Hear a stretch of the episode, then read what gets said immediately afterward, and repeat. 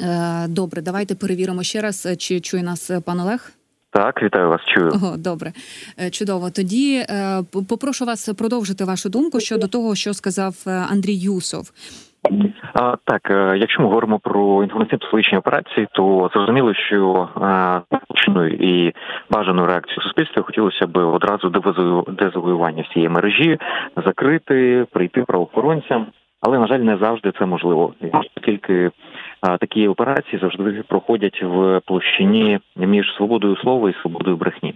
Відповідно, тут є тільки декілька механізмів, через які можуть рухатися профільні служби. Це відслідковування мережі впливу, тобто підхід до цього як до активних заходів, які реалізовуються спецслужбами. Це виявлення фінансових потоків, яким чином фінансується така діяльність звідки і документування цього, і безумовно це робота з виявленням таких інформаційних операцій, блокуванням технічних можливостей їх здійснення через різні, наприклад, зеркала, ресурси, чи дублювання такої інформації для того, щоб її максимально поширити.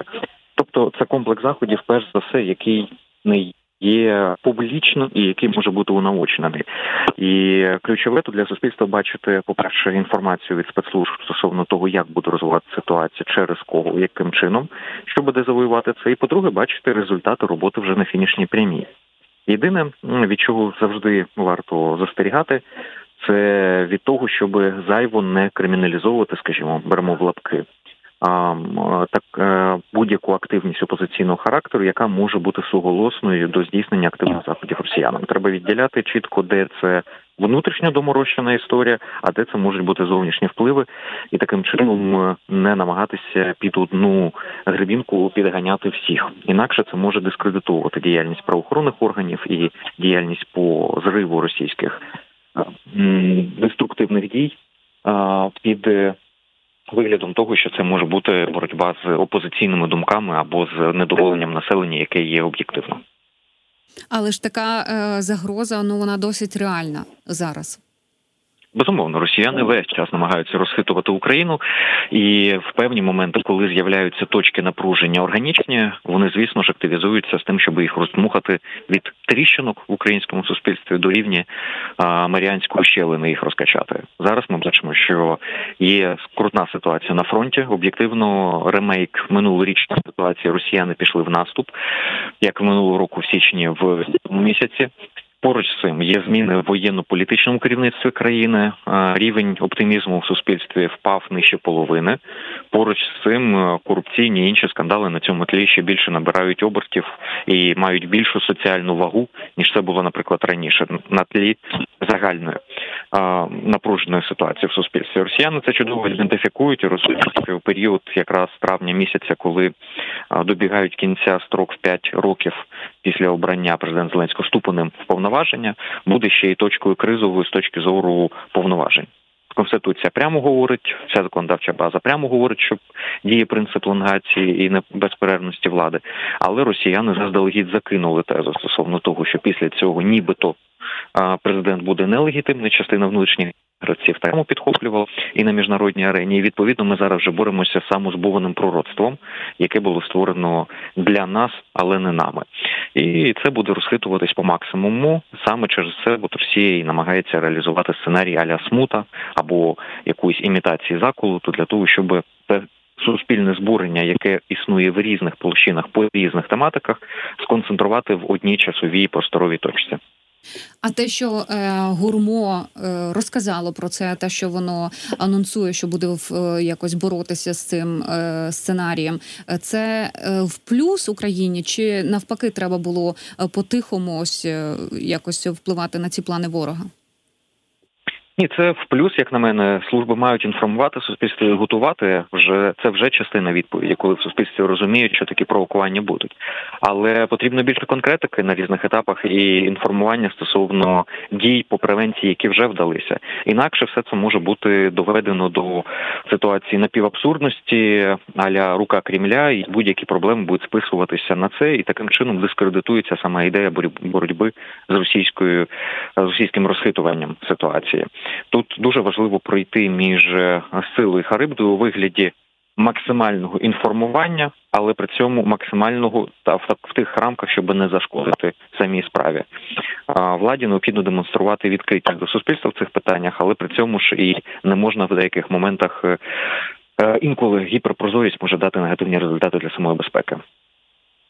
Е, наскільки взагалі от такий масштабний, можливо, ем, е, сценарій дестабілізації е, реальний, враховуючи те, наскільки от існує рівень ну токсичності до всього російського в Україні, несприйняття ненависті? Ви ж розумієте, подібні акції зазвичай проводяться під чужими прапорами. От ми бачимо з вами чудово російські вуха за акцією фермерів е, в Польщі. Але чи можемо ми сказати, що Росія створила цю ситуацію? Ні, Росія скористалася реальним протестом в польському суспільстві, штучно його перевела в площину антиукраїнських гасел і підтримує високу інтенсивність і нарощення цієї інтенсивності протесту. Хоча зрозуміло, що протест є органічним, тому сказати, що фермер фермери зараз е, виведені росіянами на вулиці, було б невірним. Але те, що саме в таких формах і в такій модальності, і в такій інтенсивності це відбувається, це не без росіян. Це от операція під чужим прапором, коли в інтересах Росії фактично діють внутрішні сили, які скеруються власними інтересами. Так само і в Україні будь-які е, заклики до повалення влади, до нелегітимності, до блокування, наприклад, доріг або ще щось, що може критично вплинути на українську обороноздатність, можуть е, відбуватися цілком собі під проукраїнськими, навіть націоналістичними е, слоганами, як це зазвичай робиться. Ніхто ж не буде виходити в касаворотки і з прапором Російської Федерації розповідати, що влада в Україні нелегітимна. Е, один із пунктів цього ворожого сценарію це зрив мобілізаційних заходів. І ми знаємо, що 5-6 е, березня рада може приступити до обговорення нових норм мобілізації. Е, як відомо, там понад 4 тисячі правок. На вашу думку, як швидко рада впорається з ними, і чи, чи буде документ все таки похований цими правками? Ну, поховати його було би найгіршим сценарієм, оскільки а, тема мобілізації в Україні є вкрай актуальною, важливою і критичною для української державності. Ми ж розуміємо, що мобілізація весь цей час відбувається, і власне цей законопроект мав би бути направлений на те, щоб унормувати, усучаснити систему мобілізації, зробити її більш адекватною нинішнім реаліям. Те, що просто було на першому етапі запропоновано від Кабміну, одразу викликало обурення в суспільстві, тому що воно не відповідало цілям. Це навпаки було не по про покращення системи мобілізації і осучаснення, а про збільшення а, репресивних і силових методів е, для реалізації мобілізації з ігноруванням проблем. Друге подання воно вже набагато краще. Там є визнання певних проблем, є вже підхід до того, що потрібно змінювати. Хоча назвати його ідеальним взагалі язик не повернеться. Там так само є дуже багато різних проблемних точок, і з точки зору запропонованого, і з точки зору ігнорування цілих пластів проблем, які пов'язані з системою мобілізації. Тому, якщо ми говоримо про об'єктивну технічну сторону, то такий законопроект нам необхідний і він не пов'язаний з оголошенням чи не оголошенням мобілізації. Вона в нас і так оголошена, і так відбувається. Це лише про те, як вона має відбуватися, і те, як відбувається зараз, операцію Бусік з усіма цими зловживаннями свавіллям подекуди, яке ми має, яке ми можемо спостерігати, то зрозуміло, що воно не підпадає ні під старий закон і не може бути наслідками нового закону. А навпаки, якраз для усунення цього такий законопроект і необхідний. Політична складова вона в тому, що ця Тема почала підійматися серйозним запізненням. По хорошому над оптимізацією мобілізації треба було говорити ще з початку 23-го року, до того, поки процес мобілізації цими ганебними методами не дискредитував її в очах суспільства. Ми бачимо, що третина приблизно українців, згідно з дослідженнями чоловіків, е, готові е, до того, щоб захищати Україну в лавах сил оборони у випадку, якщо е, їх призовуть але при цьому виникають абсолютно е, раціональні, не в площині патріотизму, не патріотизму чи е, певних е, переконань ідеологічних тощо, а саме в площині раціональних питань.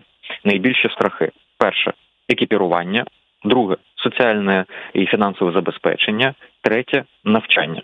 Тобто ті питання, які е, є абсолютно раціональними і зрозумілими, і по яких, на жаль, немає ясності. Саме на них цей законопроект має дати відповідь в першу чергу. І політична складова вона в тому, що тепер вже цей законопроект розглядається в умовах, коли сам процес був дискредитований в очах суспільства, коли купа страхів е, і е, виправданих і маніпуляцій навколо нього. І тепер депутати на розтяжці. з одного боку прийняти законопроект, який буде е, вихолощеним і який не наступить на жоден мозоль в суспільстві, е, і таким чином сподобатися суспільству. Але тоді будь-які проблеми на фронті одразу ж е, будуть відповідальністю парламентарів. На них покажуть ці пальцями, скажуть, що це відбулося через те, що парламентарі саботували потреби армії мобілізаційних резервах, і відповідно вони винні в невдачах на фронті. У випадку, якщо депутати приймуть законопроект жорсткіший ніж на це готове суспільство, то тоді всі інші органи влади знову ж таки відвернуться від депутатів, покажуть на них пальцями і скажуть: дивіться. До нас які претензії в суспільстві? Це все депутати наголосували. Це їх провина, це вони вигадали так робити. І у цьому проблема, що всі інші органи влади в будь-якому разі будуть сам усуватися від відповідальності, хоча мобілізація є дуже комплексним процесом, який зачіпляє майже всі сфери життєдіяльності суспільства, і відповідно частина відповідальності є на абсолютно різних органах влади, починаючи від найцивільніших, завершуючи найвійськовішими від економіки і доходячи ледь не до культури. І зараз е, депутати в цій розтяжці через це і така низка е, правок. Вони намагаються відтягнути момент, намагаються замилити це питання, говорячи простою мовою, але все одно прийдеться його приймати. Я б єдине, що очікував би це не раніше ніж остання частина березня місяця. Тим паче, що поруч з цим рухається аудит всередині сил оборони, те про що говорив президент Зеленський, як завдання для нового очільника. Ну головкома сирського. Подивимося, що він виявить, наскільки в нас є раціональне і достатнє використання вже наявних мобілізаційних ресурсів, і це виведе певну цифру. Які потреби на сьогоднішній день армійські, і тоді вже на депутатів з'явиться і тиск від самої системи владної стосовно потреб в новому законопроекті. Поки це аудит не завершився, у депутатів є певний часовий простір для того, щоб у довільному темпі рухатися по цих правках. Е, і всіх також цікавить, чи будуть електронні повістки. Той же е, Федір Веніславський він каже, що електронні повістки не знайшли підтримки в комітеті, але можливість реєстрації в електронному кабінеті лишається як право, а не як обов'язок. І він пояснює, що. Е, це така можливість, передусім, особам, які проживають за межами України, скористатися електронним кабінетом, туди внести, оновити свої дані без в'їзду на територію України, оскільки потім виникне проблема із можливістю в'їзду, каже він. Ну, це може бути як механізм, який є додатковим, тому що зобов'язати всіх заходити в інтернет або мати цифрові портали, реєстрацію на цифрових порталах, то що неможливо згідно з українською конституцією, відповідно може просто створити адміністративні умови, в яких прийдеться це зробити, наприклад, тим, хто не може фізично прийти. Або через ЦНАП, або через ТЦК, або через іншу структуру, зокрема, от через онлайн, і в такому випадку для людей, які фізично не знаходяться в Україні або не мають фізичної змоги Е, відвідати певні установи, е, то звісно для них з'явиться альтернатива у вигляді електронного кабінету. І в випадку, якщо вони і нею не скористаються, то тоді можуть бути якісь наслідки. Але точно це не може бути виключним і зобов'язуючим. Тут будь-який юрист одразу може дати викладку стосовно того, що це буде суперечити українській нормативно-правовій базі. У нас е, лишається хвилин е, вісім на міжнародний блок. І ось е, президент сьогодні повідомив зранку, що Україна підписала безпекові угоди вже з шістьма країнами. Ми знаємо, що цього тижня був такий закордонний вояж глави держави. Багато обговорювали його поїздку у Саудівську Аравію. На вашу думку, що вдалося привести з цієї поїздки? Саудівська Аравія була направлена на тему полонених і дітей, в тому числі е, обмінів. Тут зрозуміло, що в публічному просторі ми не побачимо зараз якихось гучних заяв. Ця тема любить тишу, але періодично ми бачимо повернення. Поодинокі випадки повернення, але все ж таки, слава Богу, українських дітей до України з Росії. По-друге, це формула миру. Саудівська Аравія є одним з лідерів арабського світу, і Україні необхідна максимальна явка на форум е, миру Е, країн від глобального півдня, і тут е, Саудівська Аравія є можливість продемонструвати своє лідерство. Очевидно, що це було частиною і публічного, і непублічного порядку денного. Звісно, такі поїздки, коли вони відбуваються раптово і недостатньо прокомуніковані, то створюють і припущення різні конспірологічні, дають для них підґрунтя стосовно того, що могли відбутися якісь там перемовини або передано бути Саудівській Аравії як посередком, якісь пропозиції від Російської Федерації, наприклад, оскільки ми розуміємо, що якраз Саудівська Аравія як вони називали, зберігають чи стоять на позиціях активного нейтралітету, тобто взаємовключеності, як в е, співпрацю з Росією, так і співпрацю з Україною. І така, звісно, думка так само буде розганятися по мережі, і, на жаль, недокомунікованість буде створювати для неї додаткові підвалини. Наступні е, візити президента Зеленського та ж Албанії далі по списку це класичне е, турне е, зараз в рамках забезпечення міжнародної підтримки і підтримки озброєнням України, тому що та ж Албанія знову ж таки підписання договору про дружбу і співпрацю. Це формалізація того рівня відносин, який вже є де-факто, і який вперся в скляну стелю відсутності нормативно-правової бази, яка би дозволила би нарощувати його далі. А Албанія це країна НАТО, це країна, яка дуже активно допомагала. Встановлювати справедливість на майданчику Радбезу. Вон пам'ятаємо, ми всі бачили ці а, доволі е, гострі і однозначні пасажі представника Албанії на майданчику ООН. Тобто тут е, це стандартна зовнішньополітична діяльність, яка зазвичай пакетується. В найближчому часі ми побачимо ще поїздки вже на схід. Е, Добре, і давайте ще поговоримо про те, що вчора е, диктатор 6, 2 години 6 хвилин, здається, е, виголошував своє послання, і це послання там е, транслювали на білбордах, на площах, як Туркмен Башатак звертається до народу, і в кінотеатрах безплатно показували. Е, Щоправда, там світлини ми бачили, які е, порожніх цих е, зал залів. Е, Погрожував Путін заходу, що Росія дуже потужна країна. Ось у нас і така зброя, і така, і ядерна, і це вам не мультики, каже Путін. Яке у вас е, враження від цього послання, і про що е, цьогорічна його риторика? Першою частиною поставили частину воєнної бровади. Буквально на 20 з копійками хвилин це говорить про те, що вона є найменш цікавою російському суспільству, тому що першим зазвичай ставиться те, що потім забувається. Найважливіше все ставиться в другу частину промови. Це перший момент. Другий момент е, майже вся промова була присвячена саме економічним соціальним питанням, що також є симптоматичним. Це означає, що саме там ці ключові проблеми в Росії наразі накопичуються, і там ключова частина соціального напруження, яку намагаються зняти. Третій момент знову чистий популізм у вигляді обіцянок е, всім по мільярду сюди, по трильйону туди. А пораховано журналістами, що він наобіцяв в 13-14 разів більше ніж е, до 30-го року реалізувати програму Росії, ніж російський бюджет здатний потягнути. Ну В 13 обіцяти це не, не давати гроші, так Абсолютно вірно. І це була така собі піарівська кампанія, скоріше ніж реально про які стратегічні цілі. І всім в еліті це чудово зрозуміло. Із е, додаткових е, цікавинок це те, що всі промові абсолютно відсутні був Китай, і це також є е, доволі симптоматичним з точки зору відносин російсько-китайських.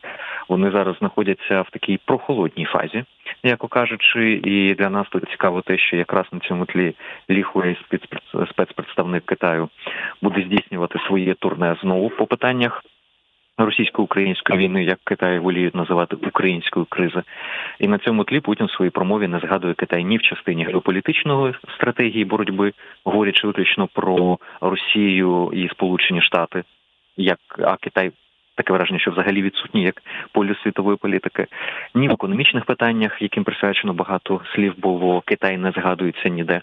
Тобто, судячи з усього, щось таке є, будемо спостерігати за цим треком. щось таке Ну, прохолодило іншому- ці, ці відносини, Да, так так. У всьому іншому просто пропагандистська промова абсолютно нудна і нічого там інновативного і цікавого в ній не було. Чесно кажучи, е, не, не було б в мене потреби з професійної точки зору дивитися це. Я б десь хвилин на десятій би вже просто би вимкнув би від нудьги. Ну, е, новий Путін і нова риторика, напевно, не могла е, вийти цього разу у 12-й чи який то е, 14-й раз. Дякую вам, Олег Сакян, політолог, був разом з нами. Далі в нас пауза, новини і нова тема.